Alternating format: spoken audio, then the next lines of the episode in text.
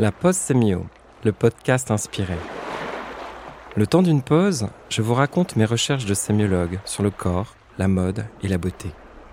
De la méthode, de la curiosité et surtout l'envie de partager avec vous un autre regard sur le sens des textes, des images et des récits d'aujourd'hui. Épisode 8 de la pause sémio, la mode urbaine au prisme du genre. Avec ce tout nouvel épisode de la Post Sémio, je voudrais apporter un peu de nouveauté.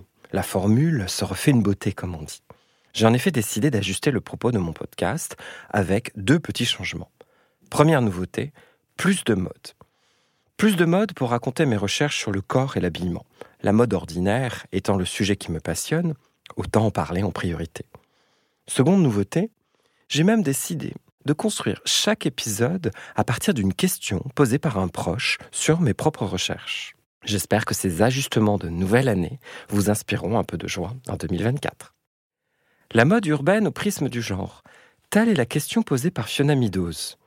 Comment la mode en ville fait-elle genre? Comment penser des pratiques d'habillement urbaines en termes de construction genrée? Comment le genre, en tant que concept, permet-il de saisir des phénomènes de sens sous-jacents? Qu'il soit positif ou négatif d'ailleurs. Architecte, commissaire d'exposition et chevalière de l'Ordre des Arts et des Lettres, Fiona Midos m'a posé une colle sur la mode en ville au prisme des genres. Elle a fait les choses en grand en m'invitant à participer au séminaire de recherche qu'elle co-anime avec la professeure des universités Antonella Tufano. Vous l'aurez remarqué, le genre est à la mode. Et ça tombe bien, parce que je suis un sémiologue de la mode. J'ai quelques anecdotes à vous raconter, des analyses spécifiques que j'ai menées pour vous à partager, et aussi quelques précisions conceptuelles. Parce qu'il faut le dire d'emblée, on dit tout et son contraire sur le concept de genre.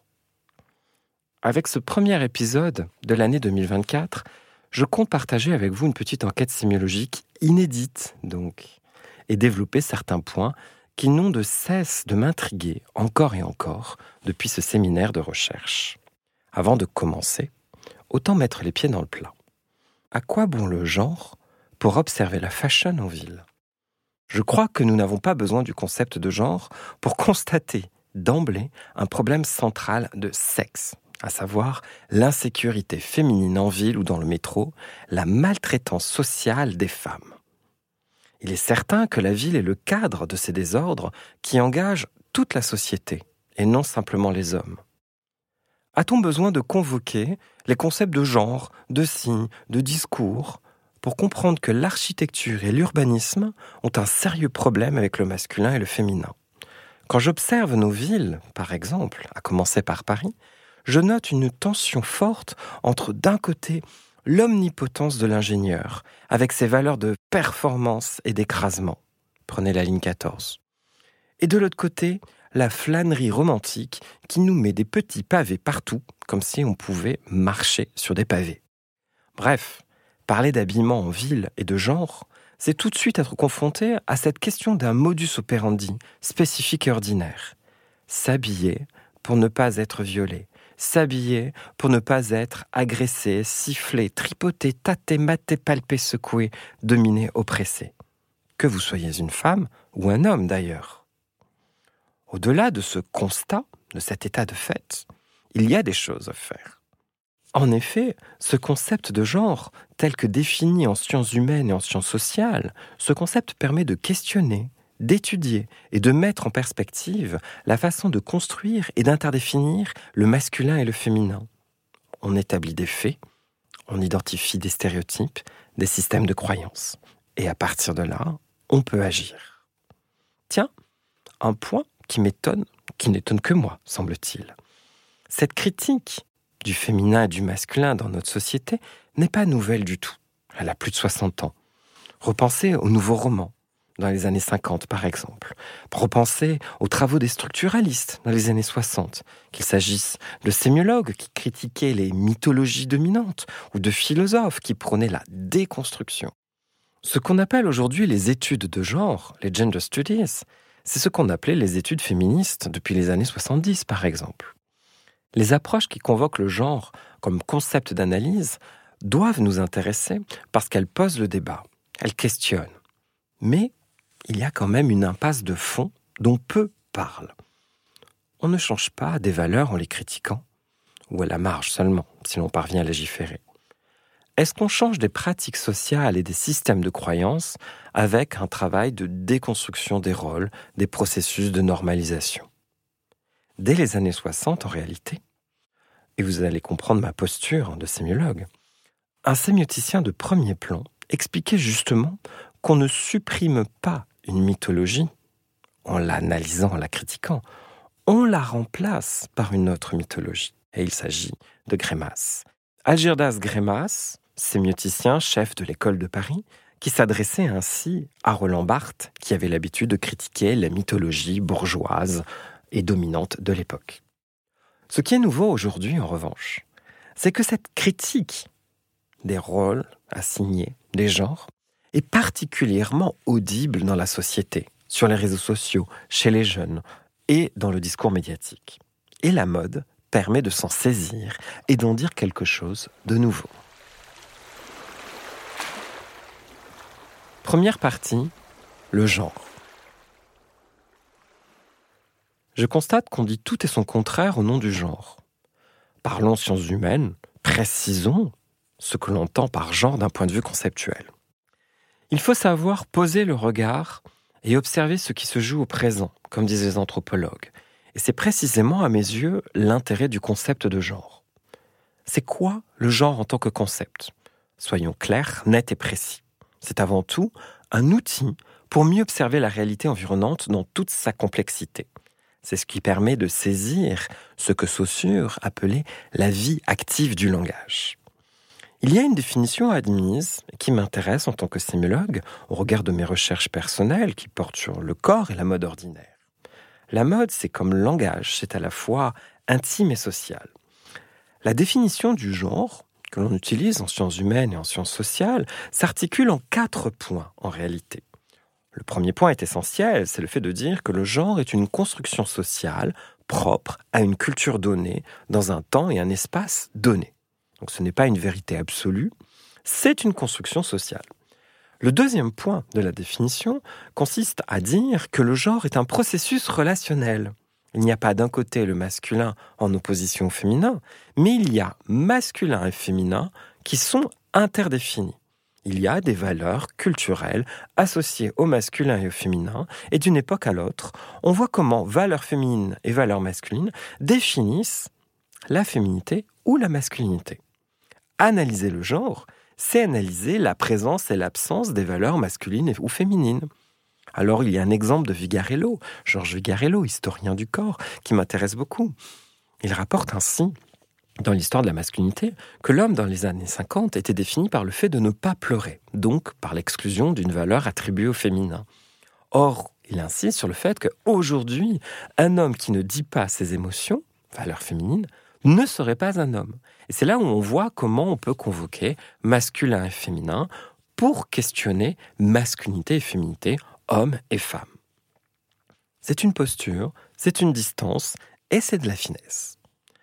Le troisième point de la définition du concept de genre, et là on s'éloigne de, mes recherches, mais le troisième point, c'est le fait de dire que le genre est un rapport de pouvoir.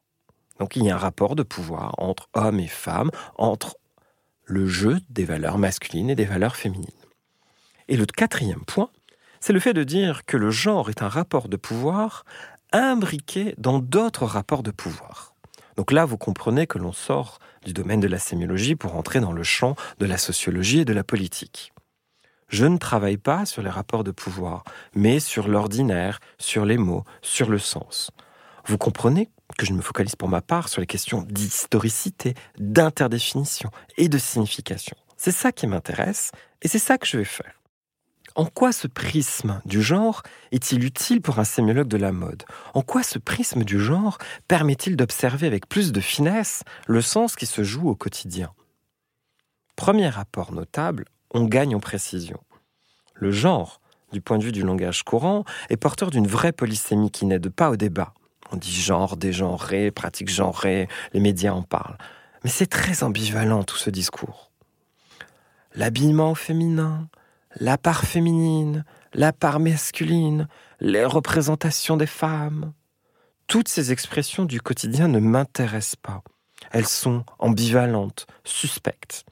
Ce qui m'intéresse en revanche, avec le concept de genre, d'un point de vue strictement analytique, c'est de pouvoir travailler sur des relations de sens qui se jouent en creux dans les discours et dans les pratiques.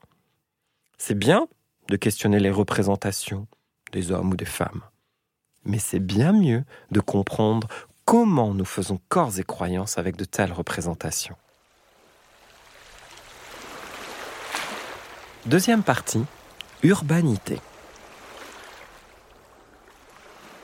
Promenons-nous en ville. Observons les tenues, les habits, les comportements. Vous pouvez faire l'exercice au quotidien, je vous y invite, soyez un sémiologue de terrain. Dans le métro, j'ai observé qu'il y a un vestiaire significatif de la mode urbaine genrée. La mode pour se protéger, pour se mettre à distance, pour créer une bulle d'isolement. Il y a les habits de dessus. Et on voit nombre de conseils sur YouTube ou TikTok qui détaillent justement les habits enfilés pour les transports en commun ou les parcours urbains incertains. Chemise de transport, mais aussi manteau long, blouson, casquette. Il y a un accessoire essentiel qui n'est pas un accessoire vestimentaire, mais qui reste une prothèse corporelle essentielle à la mode urbaine, le casque audio. Ajoutez le regard baissé ou perdu dans le vide, et vous comprenez comment il y a des stratégies et des tactiques, féminines ou masculines, pour mettre à distance les autres, pour se protéger. Les stratégies ordinaires révèlent une certaine créativité dans l'art de mettre à distance l'autre, et parfois, c'est l'exubérance aussi qui est de mise vous aurez remarqué que le trop de signes vestimentaires intervient à la place d'une discrétion poussée qui visait à être invisible. Depuis quelques années, et de façon accélérée désormais, il y a un changement de paradigme vestimentaire qui concerne la fashion, qui est à l'œuvre. On passe du chic au cool. La quête d'élégance, essentielle à la mode du 19e à nos jours, laisse place à une autre forme de vie, celle du cool, qui intervient entre confort, casual et mouvement. Dans ce cas précis, dans ce contexte, la basket. La basket en ville est un objet symptomatique de ces pratiques vestimentaires urbaines et moins urbaines. C'est le parangon qui permet de tout résumer en une image et une idée clé. La basket, la sneakers, n'est pas un objet unisexe. Elle est en réalité, de mon point de vue, tout sexe, si vous voulez. Cette valeur du cool, liée à un relâchement par rapport aux normes sociales, c'est ça, le genre en acte, la vie active du genre. Il faut regarder les valeurs associées de la basket, hein, à savoir le confort, le mouvement, la mobilité, et plus spécifiquement euh, le cool. Euh, sneaker, euh, c'est à pas feutré, c'est les pas de voleur en réalité. C'est ça que dit la langue anglaise. C'est certes évident chez les jeunes urbains, mais c'est également un phénomène transgénérationnel qui concerne les hommes et les femmes de tout âge. Les jeunes de tout âge, ados ou vieux, portent des baskets à la ville. Le cool est en réalité une façon de créer un empowerment et de libérer le corps. Alors il est certain que ça ne libère pas les hommes et les femmes de la même chose, mais ça libère de façon concomitante. En réalité, à bien y réfléchir, cette question de dire que la basket est tout sexe nous conduit au cœur de mon analyse sémiologique de la basket. Et je travaille sur les baskets, et notamment la basket blanche, depuis très longtemps. J'avais mené des petites analyses pour montrer que la basket blanche avait été autorisée dans tous les milieux à partir du moment où un jour, Phoebe Philo était apparue en basket blanche à la fin de son défilé pour la maison Céline phénomène important d'empowerment, de libération. Aujourd'hui, je vais compléter l'analyse en disant que la basket, la sneaker, qui est tout sexe et non pas unisexe, est en réalité un élément essentiel de la mode urbaine en ce qu'elle permet d'être bien dans son sexe, non pas dans son genre, mais bien dans son sexe. N'est-ce pas étonnant? La mode ordinaire nous donne une leçon genrée. Si le talon haut construit avant tout un rôle féminin qui peut être plus ou moins stéréotypé, plus ou moins enfermant, la basket permet d'être soi en toute situation sans s'enfermer dans un rôle. Et elle permet par là même d'exprimer sa personnalité, ses états d'âme, son ressenti.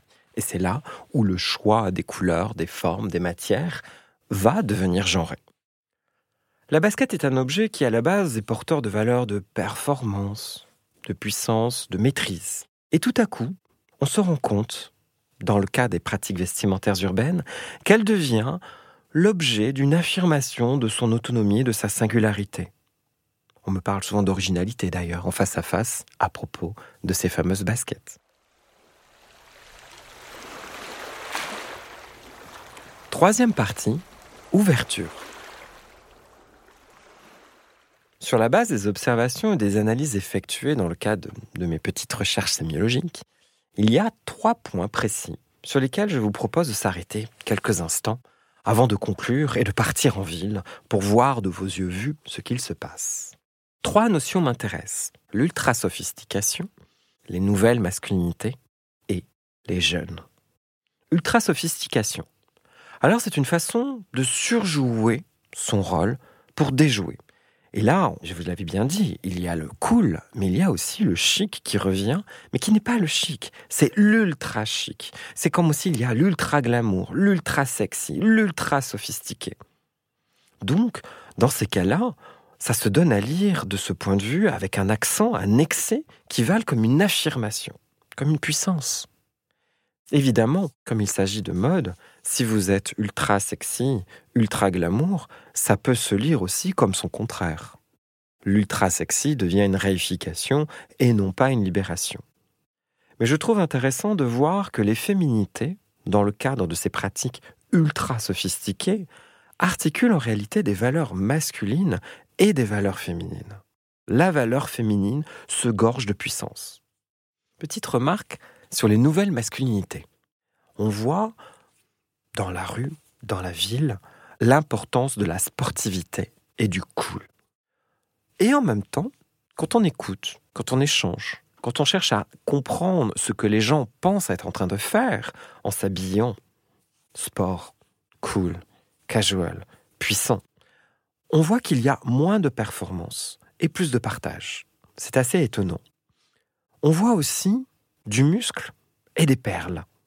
Oui, il y a une quête de puissance corporelle, donc sous les habits, plus de muscles. Et en même temps, le collier de perles apparaît dans ce cadre-là. Et c'est là où on voit que l'identité masculine évolue, change et intègre certaines valeurs dites féminines pour se reconstruire. Et il y a tout un travail que je trouve fascinant d'expérimentation et de jeu il y a des expérimentations afin de tester ou ouvrir l'identité masculine à autre chose, à une forme de renouveau.